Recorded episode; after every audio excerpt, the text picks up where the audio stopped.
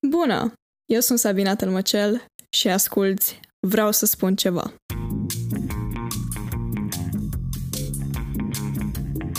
Vrei să știi ce i-a determinat pe unii oameni să-și creeze un blog și cât curaj le-a trebuit să facă asta? Astăzi voi discuta cu Andrei Pilat, care a avut curajul să-și creeze un blog și ne va povesti ce dificultăți a întâmpinat, cum se simte după ce scrie un articol și ne va descrie experiența lui în lumea teatrului. Bună, dragilor, și bine ați revenit la un nou episod din Vreau să spun ceva. Astăzi am lângă mine pe cineva care chiar vrea să spună ceva, fiindcă și-a făcut curaj și mi-a trimis mesaj pe contul de Instagram, cum uh, am zis că, că poate să facă oricine vrea asta. Așa că l-am lângă mine astăzi pe Andrei Pilat, uh, o persoană care face chiar o grămadă de lucruri și eu zic, hai să-l cunoaștem. Ce ziceți? Ce mai face Andrei? Bună, Sabrina, în primul rând. Uh, fac foarte bine, mă bucur că am luat parte la această chestie și încă o dată te felicit pentru inițiativă și sper să invitați cât mai mulți pe acest podcast. pentru că știu că în Roman avem foarte mulți tineri care au idei foarte bune, doar că nu știu cum să le pună în practică. Și cred că tu ești primul pas în a-și face ideile auzite. Mersi foarte mult că susții această inițiativă și mă bucur foarte mult că faci tu parte din asta, fiindcă orice om care face parte din asta contribuie și el la dezvoltarea acestui podcast. Acum, hai să ne cunoaștem mai bine, adică nici eu nu te știu extrem de bine, că așa, nu știu, din vedere la școală sau ceva de genul. Dar, nu știu, tu cum te-ai descrie în câteva cuvinte, ca să te cunoască și cei din audiență? Sunt un om, în primul rând, interesant din toate punctele de vedere. Uh, sunt un om deschis, uh, comunic pe subiecte oarecum tabu, cum ați văzut și pe blogul meu. Sunt sociabil, nu mi este frică să comunic cu cineva sau chestii de astea. Și sunt un om încrezător. Foarte tare și Că ziceai de faza cu blogul. Bănuiesc că mulți din oraș au văzut, adică au citit blogul tău și am citit și eu câteva articole și chiar mă regăsesc în uh, câteva din ele. Mă bucur. și vrei să ne povestești cum a început totul? Adică trebuie să ai ceva curaj ca să începi o chestie de asta. Adică ce te-a determinat să faci asta? Așa, ca un fel de introducere, după primul articol pe care l-am postat, foarte mulți au spus că bă, da, tu ai curaj să-ți exprimi așa opinia publică și să nu ți frică de oamenii care o să-ți dea cu hate și așa. Și le-am zis că, bă, pentru mine nu e ceva wow și ieși din comun, nu este o chestie neapărat care ține de curaj.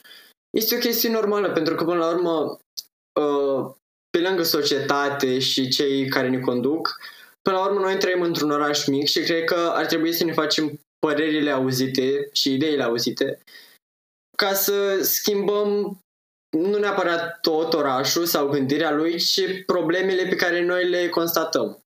Știi? Mm-hmm. Și eu pe blogul meu n-am scris, nu scriu din cărți, scriu pur și simplu din propria mea experiență și din povești auzite. Și am zis că, bă, dacă nu a făcut-o nimeni până acum în orașul ăsta, trebuie să o fac eu. Pentru că, după cum am spus și într-un articol anterior, trebuie să fiu schimbarea pe care vreau să o văd în lume. Și până acum chiar îmi merge bine, thanks God. Mm-hmm. Și cum am început eu cu blogul? Ok. Eram uh, în casă, pe 4 aprilie, mai exact, când am pus primul articol. Și după cum am zis și un, într-un Insta Story, chiar mă plictiseam de rutina pe care o aveam în fiecare zi. Efectiv, mă uitam la televizor, dădeam scroll pe Facebook și pe Instagram, mai dădeam niște snap-uri, mai ieșeam la o țigară eventual și asta era ziua, știi? Mm-hmm. A, plus școala online. Da. și, na, cam asta era ziua, uh, ziua mea, știi? Și era ceva în gen, Ba da, asta fac în fiecare vacanță de vară, adică nu e ceva ieșit din comun, știi? Chiar mă plictiseam la un moment dat și am zis că trebuie să fac o schimbare. Uh, chestia asta cu blogul a venit foarte natural, cred, pentru că în carantina asta chiar am vrut să caut chestii pe care să le fac astfel încât eu să mă dezvolt atât psihic cât și fizic. Uh, am început să alerg în fiecare dimineață prin uh, cordonul ăsta. Pare mic, dar are o grămadă de străzi și ai pe unde alerga. Și mi-am instalat aplicația aia cu să faci sport în 30 de zile, nu știu ce, și obții tu rezultate oh, wow, vizibile. Și m-am plictisit de ea în primele 10 zile și am dezinstalat-o. Și am zis că bă, trebuie să fac altceva, trebuie să mă reprofilez.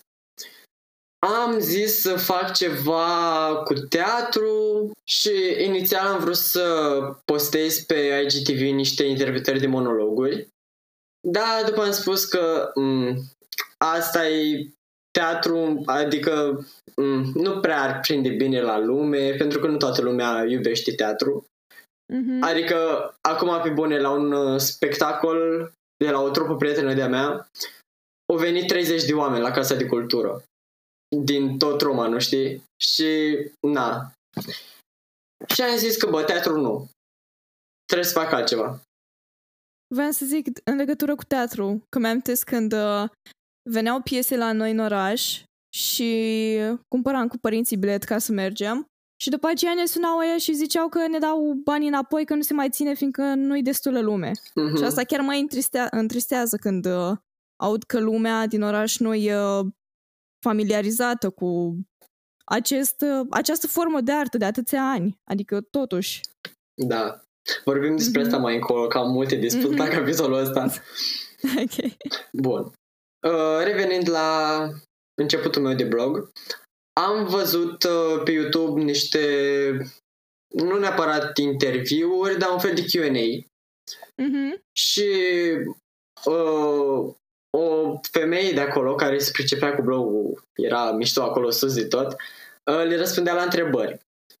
Și un, uh, un fan de-al ei a întrebat-o ce crezi că poți să schimbi tu în lume, știi, cu blogul. Mm-hmm. Și au zis că totul. Bă, și cuvântul ăla m-a ambiționat într-un hal. Plus că am mai văzut și eu niște vedete de astea pe la televizor și acum hai să lăsăm ipocrizia deoparte. Cine n-ar vrea să fie faimos și să apară la televizor, nu? Adică, cred că ar fi visul tuturor. Mm-hmm. Și am zis că, bă, știi ceva, toți au început de jos, cum au putut ei, așa pot și eu. Și pe 4 aprilie am postat primul meu articol și pe 6 aprilie m-am gândit să postez un articol care se numește Toxic People și este reprezentativ blogului meu și mă bucur foarte mult pentru asta. Și mă așteptam, uh, ca să-ți povestesc, știu că l-ai citit, dar vreau mm, să explic da, așa în mare parte pentru, pentru ascultătorii noștri. Uh, în articolul ăla, efectiv, mi-am pus toată viața socială pe tavă, într-un fel. Și acolo m-am descărcat de toate regretele pe care le-am avut până atunci. Și mă gândeam că, bă, să vezi ce hate primesc acum. Pentru că lumea, cel puțin în român, nu e chiar așa de deschisă, mai ales când vorbesc despre subiecte de genul, știi? Mm-hmm. Și când pur și simplu pun așa de mult preț pe accentuarea unor subiecte care mai devreme sau mai târziu ne vor face rău tuturor. Și după ce am postat articolul, am crezut că o să primesc foarte mult hate pentru că na, am postat un articol cu un subiect oarecum tabu, dacă vrei mm-hmm. să o iei așa, și am crezut că unul o să se simtă, cel puțin în cercul meu de prieteni. Din, din fericire, de fapt, uh, nu s-au simțit, ba din contra am primit foarte multe aprecieri mm-hmm. care m-au făcut să o continui și iată-mă acum o grămadă de colaborări, o grămadă de vizualizări și mesaje foarte mișto de la oameni pe care în mare parte. Și, na, mă bucur că am luat această inițiativă. Și voiam să te întreb, că ai zis că lumea a primit foarte bine faza asta cu blogul. Tu cum te simți după ce scrii un articol? Adică simți, ai zis că poți să schimbi viața cuiva cu articolul ăsta, dar tu ce simți mai exact? Ești așa mai relaxat sau cum ești?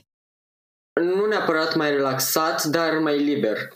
Pentru mm-hmm. că eu în momentul în care tastez, de asta îmi place să scriu pe laptop articolul, pentru că poți să-l scriu și de pe telefon și de pe tabletă, na, sunt mai multe mijloace. Da, în momentul în care tastez și aud sunetul ăla de taste, efectiv simt că mă descarc, știi? Mm-hmm. Pentru că eu îmi pun efectiv toate trăirile și toate frustrările mi le bag într-un articol, dau postează și wow. Uh, da, mă simt liber, uh, mă simt fericit pentru că îmi fac părerea auzită de cât mai mulți oameni. Și nu neapărat că schimb viața oamenilor, sau mă rog, până acum n-am auzit chestii de genul, dar uh, cred că le schimb un pic gândirea și anumite perspective asupra vieții. Mm-hmm. Și pe mine asta mă face să continui și mă ambiționează maxim. Foarte tare. Ți-am zis că am citit și eu câteva articole fiindcă na, așa, adică așa e normal, așa e normal când vorbești cu o persoană să te informezi un pic, știi? Da. Și, zis, uh, articolul ăsta cu Toxic People, deci efectiv m-am regăsit și eu acolo, dar în poziția de victimă, înțelegi? Da. Și chiar a fost o perioadă foarte nașpa și mă bucur, adică nu mă bucur că alții au trecut prin asta, dar te simți mai bine când știi că multă lume trece prin asta și știi că nu ești singur, știi? Uh-huh. Adică te simți altfel. Da, poate sună un pic cam dur, dar cred că ascultătorii noștri s-au obișnuit cu felul meu de a fi, sunt foarte direct de altfel. Uh-huh. Uh, și n-am scris chestia asta pe articol pentru că ar fi părut foarte dur și oarecum, nu știu, nu mi-ar plăcut mie să am chestia asta în articol, dar efectiv, cei care mi-au făcut rău sau ne-au făcut rău, le doresc să simtă tot ce am simțit noi până acum și să treacă prin tot ce am trecut noi. Și după să vină pe articolul meu Toxic People și să citească ce am scris despre ei. Dacă se simt sau nu. Băi, hai să nu fim nici chiar așa. Știi, cu, cu timpul, de când mi s-a întâmplat chestia aia, am realizat, frate, dacă nu... Stai că nici nu știu cum să formulez. Adică eu nu doresc rău nimănui, știi? Mm-hmm. Dacă tu vrei să te comporți așa, e problema ta, sincer. Dar înainte să faci o chestie, ai putea să te gândești, oare ce simte omul ăla? Da, okay? exact. Deci, mai ales de când s-a întâmplat faza aia, eu mereu, înainte să trimit un mesaj, să zic ceva cuiva, mă gândesc, eu dacă aș fi în locul ăla și cineva mi-ar zice asta, cum aș simți? Eu cred că dacă am face toți chestia asta, n-ar mai exista dispute și mm-hmm. alte chestii, fiindcă poți să fii o persoană toxică și neintenționat, fiindcă dacă nu te gândești la chestia asta, da, prin felul tău de a fi, știi? Nu știu, zici o glumă și persoana, cea, persoana cealaltă poate să o interpreteze ca da, o jignire. exact. Deci asta zic. Uh, poate să fie și o relație de asta așa, care nu e foarte clară și de aici iese o dispută sau alte chestii. Adică nu prin oameni toxici, de obicei ne referim la aia care așa îs pe tine să te jignească. Da, sunt te... fixați, exact. Mm-hmm. Dar unii chiar fac neintenționat și, adică eu cel puțin cred că și eu am făcut asta, ok? Mai ales în trecut când nu mă gândeam la asta și recunosc, adică e ceva așa, nu, nu-ți dai seama. Nu te da. atenționează da. nimeni. Uh, aș, uh, chestia asta cu toxic people poate fi împărțită în două, în câteva cazuri. După cum ai spus și tu, sunt oameni care nu fac intenționat, pur și simplu spun o glumă și te-ar putea afecta doar pentru că, nu știu, o sunat altcumva sau, mm-hmm. nu știu, știi. Dar sunt și oameni care, chiar am postat acum câteva săptămâni un uh, Insta Story de genul, sunt oameni care efectiv știu doar să arunce cu jigniri în alți oameni, știi, fără să știe uh, despre ce e vorba sau cum s-ar simți omul respectiv după ce ar ști mesajul ăla sau videoclipul ăla sau mm-hmm. așa, știi? Da. Uh, acum câteva zile, pentru că, hei, în carantină am consultat tot cancanul și tot YouTube-ul și toate scandalurile. Uh, sigur mai știi scandalul ăla cu frații Gogan.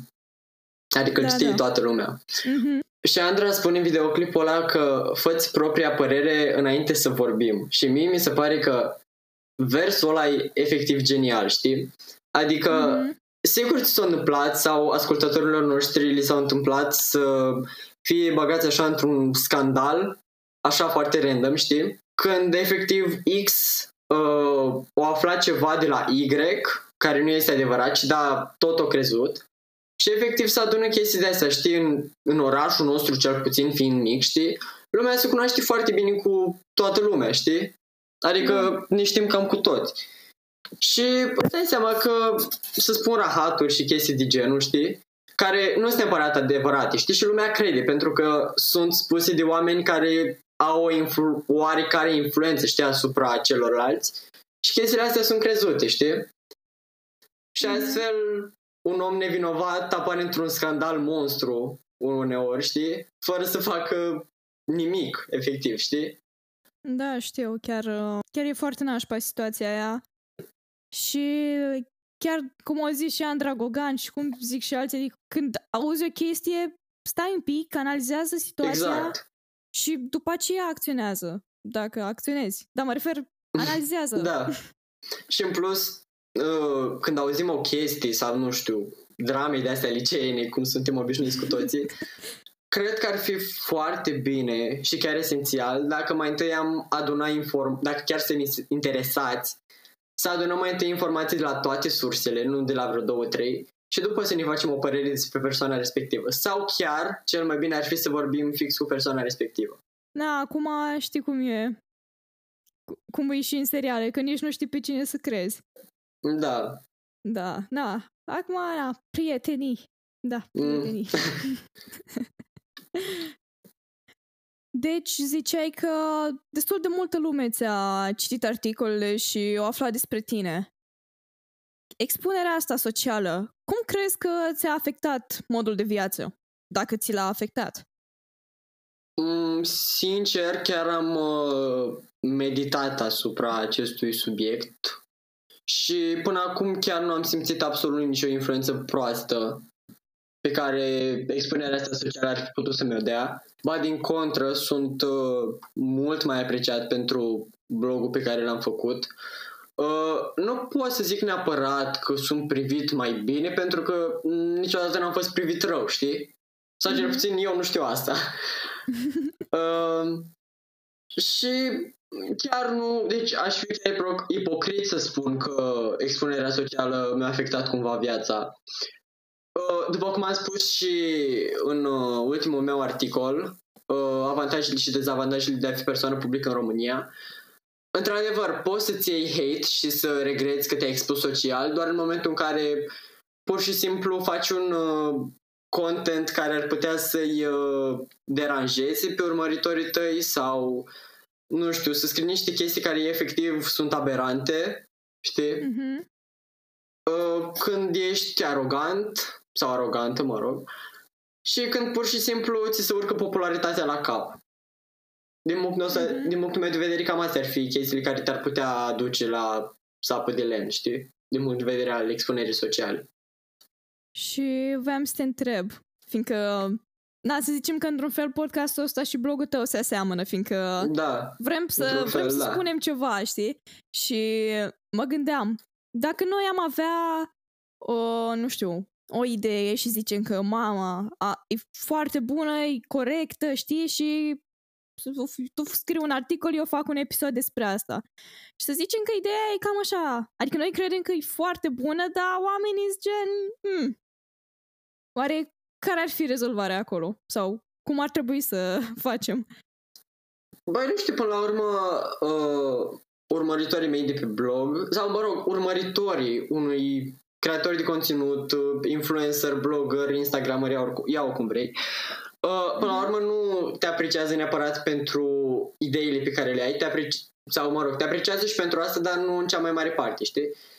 Te Mhm. apreciază pentru faptul că îți expui părerea. Te apreciază pentru naturalețea de care dai dovadă atât în mediul online, gen Facebook, Instagram, etc., cât și pe blog și în viața reală. Cel mai important asta. Mhm. Dar, nu știu, niciodată nu m-am... uh, N-am scris un articol doar pentru că urmăritorii mei au vrut asta. Eu pur și simplu îmi aleg singur subiectele despre care vreau să vorbesc și pur și simplu scriu despre ele, dau, postează și fie ce-o fi, știi? Adică eu, pe mine nu mă interesează ce crede lumea despre articolul meu sau despre felul meu de a scrie pe blog sau felul meu de a fi, pur și simplu eu sunt natural pe blogul meu după cum se vede și în limbajul pe care îl folosesc.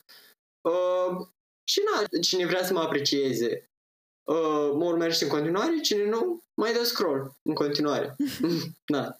Da, într-adevăr, trebuie să...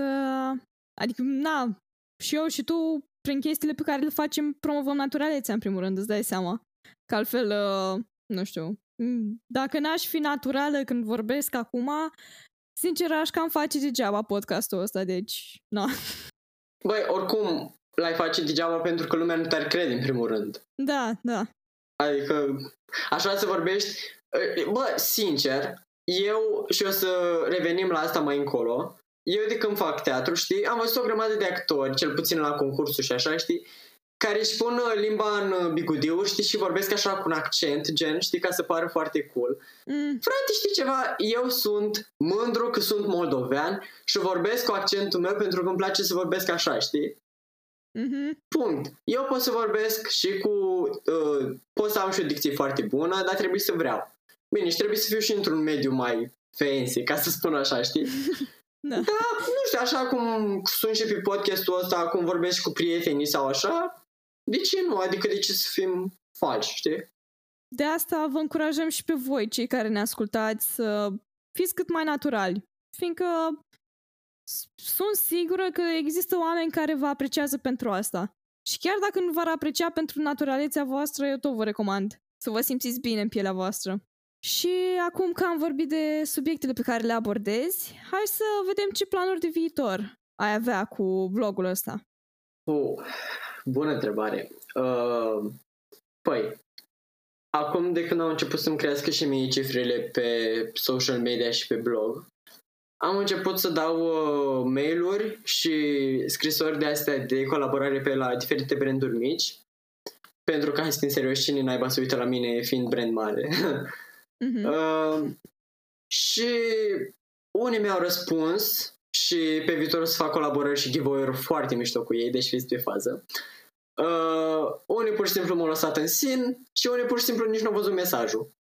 Și, na, dar au fost fără supărare, nu au fost uh, pur și simplu, eu îți dau mesaj, accept, ok, dacă nu, asta este. Nu știi ce pierzi. Da, da. Da. da adică e alegerea fiecăruia, nici nu știi. Da. da. Pe viitor mă gândesc, că sunt acum în discuții cu diferiți oameni, uh, mă gândesc să-mi îmbunătățesc uh, calitatea postărilor de pe Instagram. Mă gândesc să încep și un plan de uh, blog pe care oricum mm-hmm. este pe care oricum o să-l plătesc pentru că nimic nu este gratis. Mm-hmm. Și, na, cum ți-am zis, fac colaborări, uh, încerc să găsesc oameni ca și tine, știi, care au inițiative și pot să colaborez cu ei. Și, na, sper să fie foarte ok și să cresc cât mai repede și cât mai frumos. Și eu sper să se întâmple chestiile astea și sunt sigură că o să dai de oameni care prețuiesc munca ta, fiindcă chiar faci ceva foarte ca lumea. Bun, acum că ne-ai povestit despre blogul tău și ce planuri de viitor ai, știu că mai vrei să ne povestești ceva de teatru, așa că hai să luăm o scurtă pauză și vom vorbi după aceea. Dacă vrei să citești un articol scris de Andrei, poți să cauți andreipilatcom.wordpress.com și, desigur, sper că ne-ai uitat să dai follow podcastului pe pagina de Instagram, cât și pe cea de Facebook Vreau să spun ceva. Deci, Andrei, cum uh, mi-ai zis și tu și am auzit și uh, adică, cred că te-am și văzut în niște piese, nu mai știu sigur, ai o pasiune foarte mare pentru teatru. De unde da. a pornit chestia asta? Uh, ăsta e un story time foarte mișto. Totul a început în, 2007, în toamna anului 2017, când uh, am mers la o zi de naștere a unei fete care era deja în trupa mică de gong și acolo am început să imităm anumite personaje din serialul ăla lui Bendea, când pui mei, știi? Și uh, acolo la ziua aia de naștere, știi, eram și cu mama și cu mama tipei alea, știi?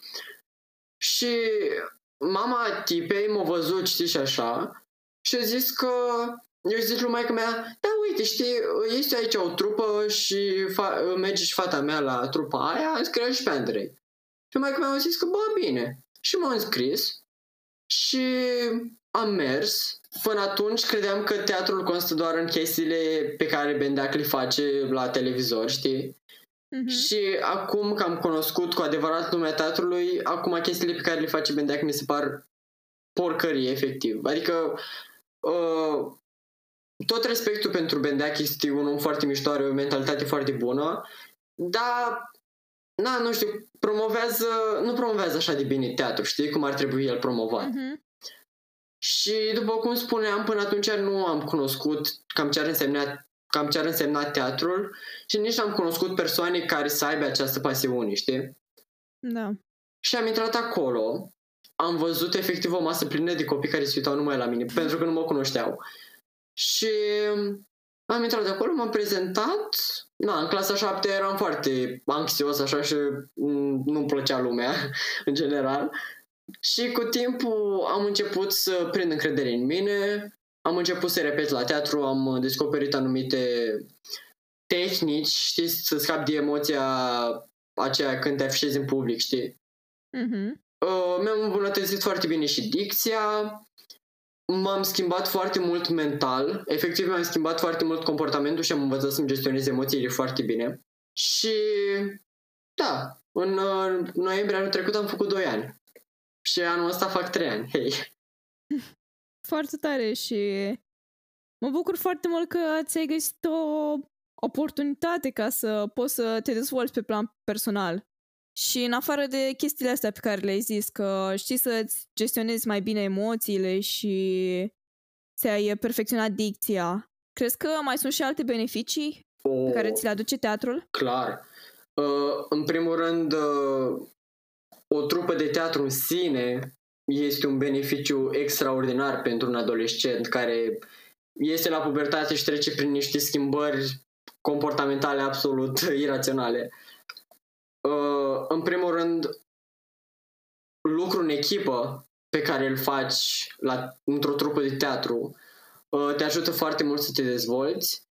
Într-o trupă de teatru poți să-ți uh, faci ideile auzite și totodată poți să le pui și în practică.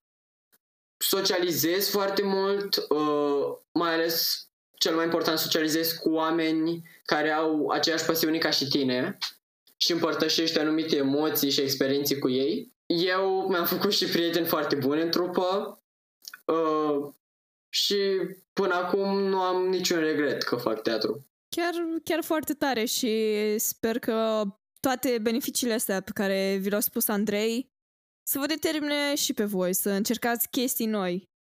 Fiindcă niciodată nu-i prea târziu să, să încerci chestii noi. Acum hai să-i convingem și mai tare pe cei care ne ascultă. Ce zici? Adică Da. vreau să îmi spui câteva avantaje și câteva dezavantaje. Dacă vrei, începe cu avantajele. Bun. Avantajele de a face teatru. Cred că cel mai important, după cum am spus, este dezvoltarea. Dezvoltarea nu este neapărat uh, prin teatru, efectiv. Este prin faptul că de-a lungul timpului am, uh, am avut mai multe monologuri. Totodată am interacționat cu foarte multe tipologii de oameni prin uh, învățarea acelui text și pot să spun că am împrumutat uh, anumite chestii de la fiecare rol pe care l-am avut.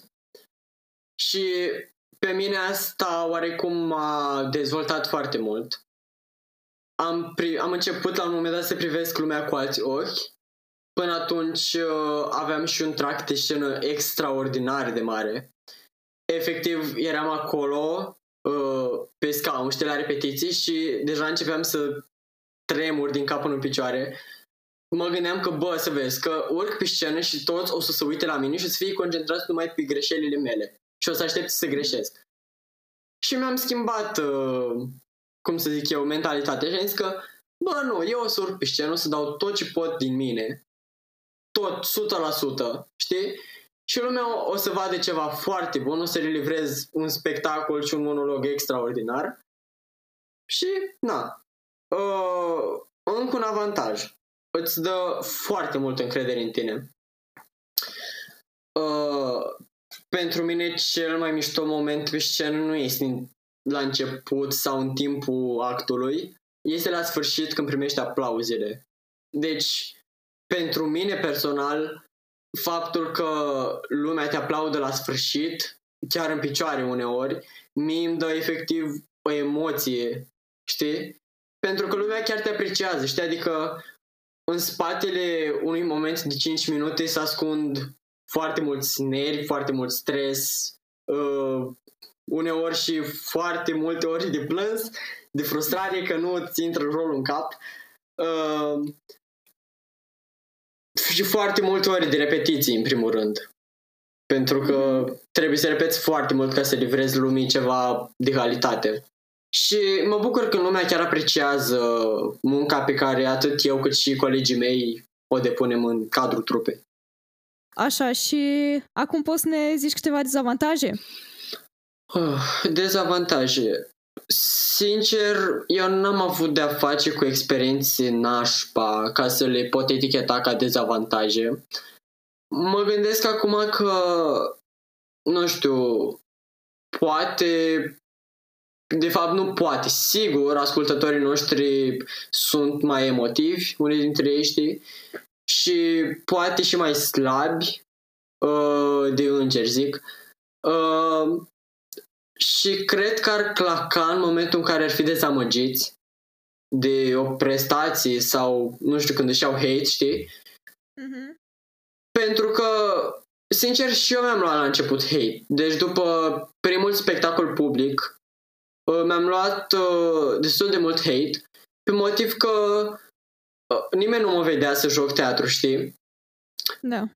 Și era, toți erau ceva de gen, cel puțin din clasele la mine erau ceva de genul Bă, da, tu te faci de râs acolo, știi? Adică te vei atâta lume și tu te prostești. Uh, asta era după ce eu interpretasem un rol uh, în care inter- gen, eu interpretam un rol în care un copil mergea cu ciobul la școală, știi, și mă prosteam și așa, știi, și gesticulam efectiv da. ca un copil de la răspuțat. Și îmi spuneau ăia că, bă, dar te faci de râs, nu știu ce, că vii tu la 14-15 ani cu pennyboard, tu îți dai pennyboard și vorbești cu un ciob. Și am ceva de genul, bă, dar știi, gen, nu e așa în viața reală. Efectiv, eu pe scenă sunt alt om în momentul în care fac un monolog. Știi? Adică eu efectiv mă pun da. în pielea personajului și reacționez cum, ar, cum aș reacționa eu, de fapt, când aș da peste o situație de genul, știi? Mm-hmm. Și asta am încercat și asta vreau să le spun și celor care ne ascultă. Nu ar trebui să râdeți sau să dați cu hate la, într-un actor, pentru că actorul pur și simplu își face treaba. Și și o face fără să bage de seamă că ar putea să ia hate și chestii de genul. El face pur și simplu din plăcere și nu-l interesează. Sau pe mine cel puțin nu mă interesează părerea altora, știi? Și cam asta ar fi singurul dezavantaj. Na, sunt foarte multe avantaje, în schimb, după cum ți-am zis. Deci, uh, așa ca o mică concluzie, ați văzut că sunt mai multe avantaje decât dezavantaje. Deci, cred că merită să mergeți la teatru, nu-i așa? Da, vă aștept pe toți. De-abia aștept să vă cunosc. Ok, acum haide că am pregătit uh, o secțiune de întrebări rapide și te rog să-mi, adică din moment ce se numesc întrebări rapide, să-mi răspunzi cât mai okay. rapid, adică ce-ți vine prima oară în cap. Ok, începem.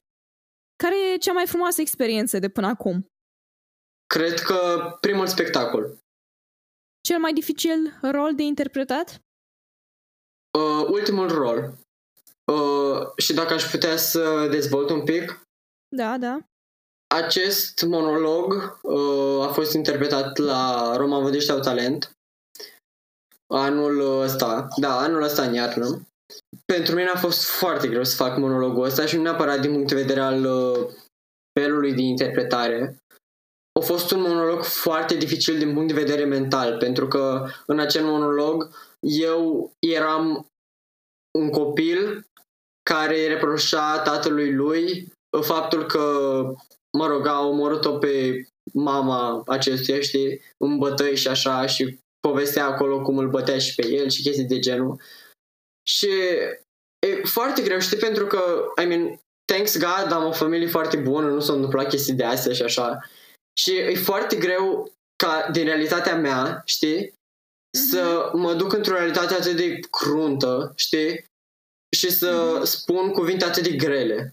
Și vreau să mărturisesc că prima oară când am citit monologul, am plâns foarte tare și am ținut morții să îl memorez și să caut o oportunitate prin care pot să-l livrez oamenilor. Pentru că mi s-a părut un monolog extraordinar de bun, care de altfel uh, se face și la un ATC.